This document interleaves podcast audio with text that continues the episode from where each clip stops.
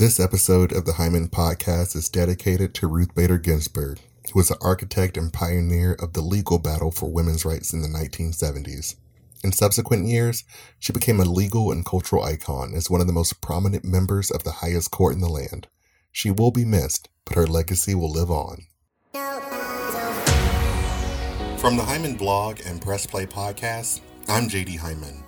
As a black man living here in America, I am living proof that while all men were created equal, not all men are equal.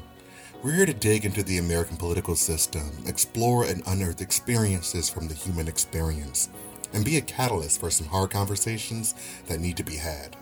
No matter what brought you here, I'm glad you came. Once again, my name is JD, and this is the Hyman Podcast.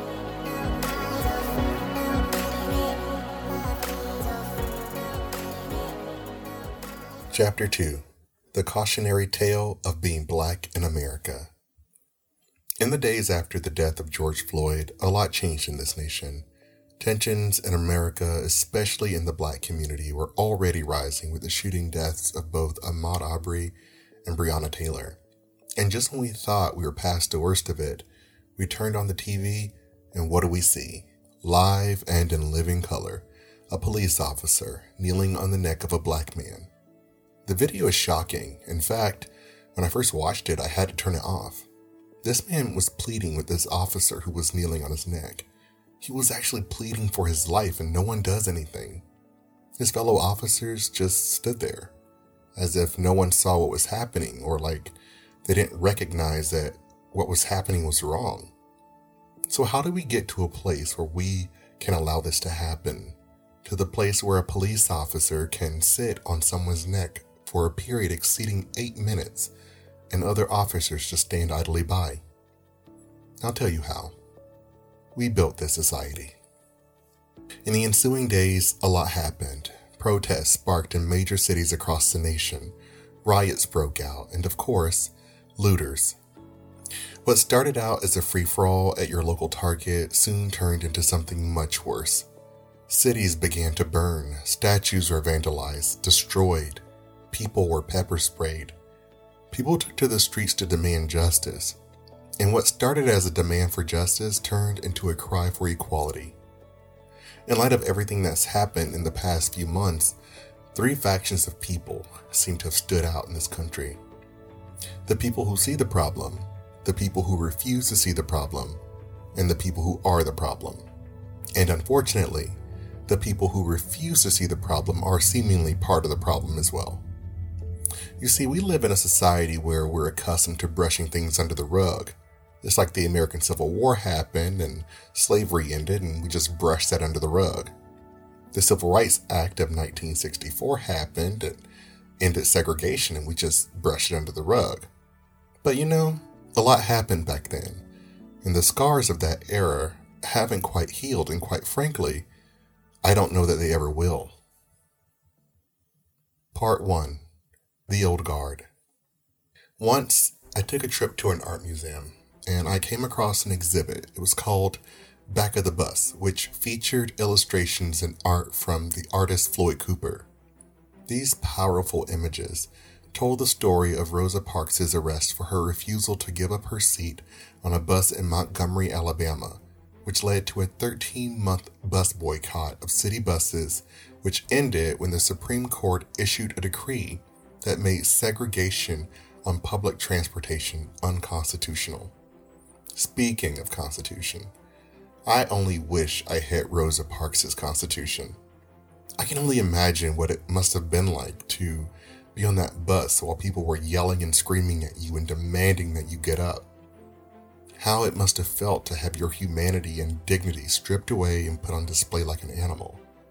But she kept her cool, her composure, and what little dignity she had left. It was an inspiring exhibit, and it left me wondering how far we've come, and at the same time, how far we haven't. But that wasn't even the coolest part. The coolest part was sitting there, watching people come through and read and look at the images on display. At one point, a father walked in and he took his daughter around the exhibit, Seeing them examine those images on display and hearing her ask questions and him answering those questions, it moved me. Seeing these stories come to life in a way that is still meaningful almost two and a half generations later. We live in an age of unprecedented racism, and in the wake of social media, it's even more widespread and prevalent than ever before. It's like small fires that never seem to go out, and just when you snuff one out, another one emerges from the embers. I've noticed how many people, both in life and in politics, would just like to blame the current administration.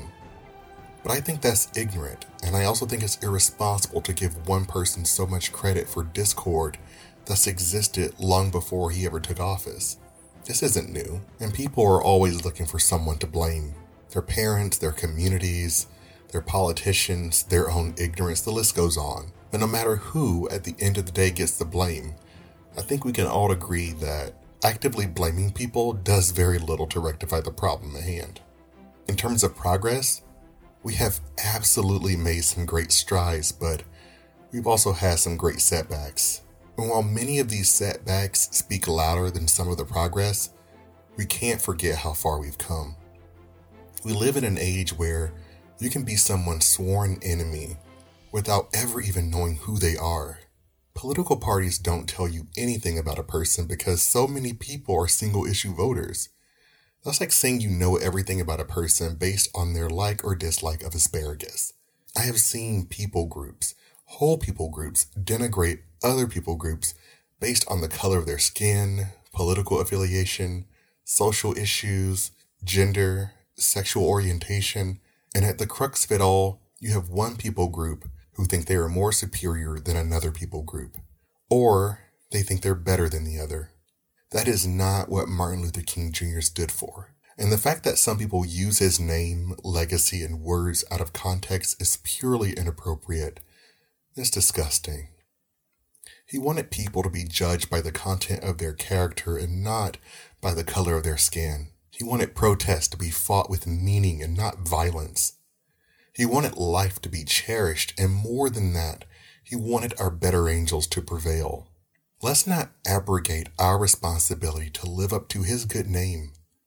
Let's be change agents and let progress happen and not deepen our pain and hatred by expelling pain and hatred onto other people. Pain, anger, and hatred does not have to be our future. And together, we can change that. We have a responsibility to change the narrative of our country because this divide can be the end of us. Martin Luther King Jr. didn't sacrifice himself in the name of progress. In fact, he didn't sacrifice himself at all. He was murdered in cold blood. He was not done. His work was not done. His life was taken before it was over. And because of that, we owe it to him to pick up the mantle and finish what he started. Let's be better, because to be anything less is unacceptable. So, why do so many white officers tend to find themselves in situations where they're standing over the dead body of a black man, woman, or child, only to walk away scot free? Here's the thing I personally know a state trooper and a detective. In fact, they are two of the most stand up guys I know, and I know without a doubt that neither of them would ever do anything short of upholding the law and the constitutional rights of everyone they encounter.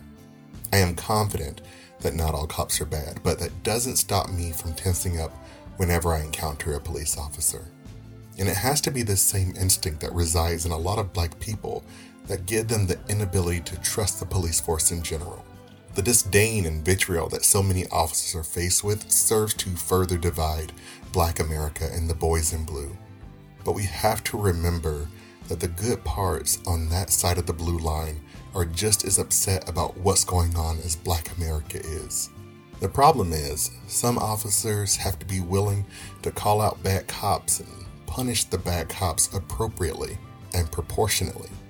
What I mean is that the officer who killed George Floyd, Derek Chauvin, had at least 17 complaints lodged against him for misconduct, yet he was still in the force. The culture of misconduct and allowing that misconduct to go unchecked and unpunished contributed to the current state of affairs. There are police officers all over this nation who don't understand the fact that They used to be called peace officers. They're still called peace officers. There are some who believe they are above the law and that they can circumvent the legal system and the constitutional rights of anyone they encounter, the Constitution itself, by either violating or suppressing the rights of the very people they were charged to serve and protect. There are some police officers who don't understand that they don't get to pick and choose which people they serve and protect. Police officers are too often protecting their own protecting the way of life, protecting the old guard. And to whose benefit? Not the public, and especially not Black America. Part 2 How to Make a Quilt Out of Americans. One of the topics I teach my ethics class is the principle of universalizability. And I know that's a big word, but right now is not the time for me to do a deep dive into the life and times of Immanuel Kant and categorical imperative, so I'll stick to the cliff notes. In short, the principle of universalizability suggests that an action is morally acceptable if said action can be universalized without bringing about a contradiction. Violence for the sake of violence is universally frowned upon, meaning violence can't be universalized because it contradicts the fact that a majority of the population find it unacceptable. In the case of Black America, in the fight for equality and police reforms, to speak against the maxim Black Lives Matter can be construed as you're supporting the notion that violence perpetrated against black people by the police is acceptable. It can also be construed that you don't believe that systemic racism exists or that there isn't a disparity in the justice system. Now, we are all free or free ish men and women, and we're allowed to feel whatever way we choose about those topics. That's the beauty of America, and I won't deny you that. I will never deny you that. But, and I say this in the nicest possible way, if you disagree with any of the aforementioned topics, then get out of the way of the people who are trying to improve the conditions of the human experience in this regard. Because if you're not going to do anything to mitigate the problem, your standing there being a naysayer actually makes you part of the problem, and whether rightly or wrongly, your presence is a hindrance to progress. Wow. The United States has a long and storied history of violence towards African Americans. If one thing that history and memory teaches us is that the ghosts of our past can sometimes be just the thing we need to propel us to be better versions of ourselves. What American history has shown us is that the trail of violence all points to one group of people attempting to claim dominance over another group, and that in all this brokenness, all we see is history continuing to repeat itself. This isn't new.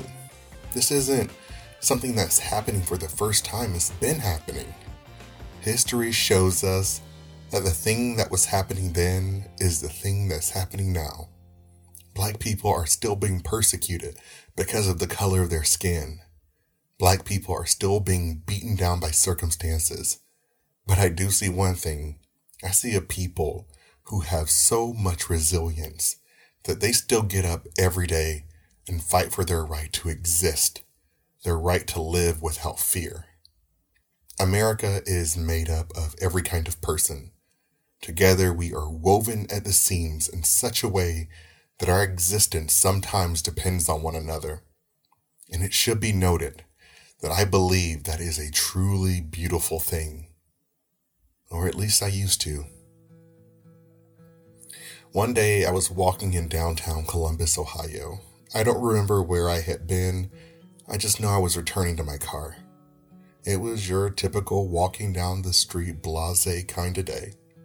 I came to a crosswalk, and as I waited for a car to pass, I didn't stare long enough to identify anyone, but they were white guys around my age. They had the windows down, and one of them leaned out the window and yelled, Nigger. They laughed because they thought it was funny, I guess, and I stood there, shocked. Thing is, it wouldn't be the last time it would happen. Another time, I was walking back to work, downtown Columbus. I was walking in front of the Rhodes office tower, and as I walked past a group of white guys, one of them looked at me and said, Watch where you're going, nigger. But I was watching where I was going. so much so that I wasn't even focused on them because I was looking straight ahead. I stopped, dead in my tracks, spun around, and one of them looked back at me, half smiling, half nod, as if he was in complete disagreement with his friend, but he was too coward to say anything. I then noticed I was surrounded by white people. A few of them looked at the guys walking past. Some of them purposely ignored what had just happened. Chief among them was a police officer who, in that moment, opted not to protect me. It was a profound moment for me because I seemed to be more interested in all the people who stood idly by the friend who stood idly by, the police officer who stood idly by. Martin Luther King Jr. said, Those who do nothing while witnessing injustice and wrongdoing do worse than those who commit acts of injustice. He said, The privileged have a responsibility to do what they know is right. Our lives begin to end the day we become silent about things that matter. I was sad because now I was witnessing firsthand what complacency looked like. I now knew what it felt like what it smelled like cold, stale. I recognized the ignorance of those people in both situations, and I had the opportunity to react in a way that was less becoming of my character, but I put the angry black man to rest a long time ago. And what's more is that I didn't need him. And I'll talk about him in another episode. What I needed in those moments isn't something that I could have done it's what the people around me could have done. You see, this is the society that we've built, the quilt we've woven. But the thing about quilts is that you can always take out one square and replace it with another. But this is the country that we've built, where that type of behavior is okay. Now, I'm not saying that it's always going to be like this, but if we lived in a society where no one tolerated that type of behavior, we'd all be a lot better off. Unfortunately, we don't. But that doesn't mean we have to settle for what we have. It doesn't mean we just give up. It just means we have to yell a little louder. We have to march a little longer. And we have to pray a little harder. My name is JD Hyman, and this is the Hyman Podcast. I'll see you next time. This episode of the Hyman Podcast was written and produced by myself, with additional copy editing and story editing by Emily Stacy. Kevin Ache is our brand designer, and the music for this episode was composed and produced by Jim Yosef and Rafael Krux. Additional music was licensed from Epidemic Sound. The Hyman Podcast is produced in part by Press Play Podcasts. Press Play is staffed by Chase Smith, our CEO and fearless leader, I serve as the Chief Operating Officer, and Brooks May is the Head of Content and Development. To learn more about the network, sponsorships, guest appearances, or if you're interested in launching your own podcast on our network, visit us on the web at www.pressplaypodcast.com. Promotional consideration for this season of the Hyman podcast was paid for by Blank Shell Gaming, Grant Furnace Designs, and Buds and Bloom, New York. To learn more about this podcast, our mission and vision, as well as our sponsors, please visit us on the web at www.jdhyman.com.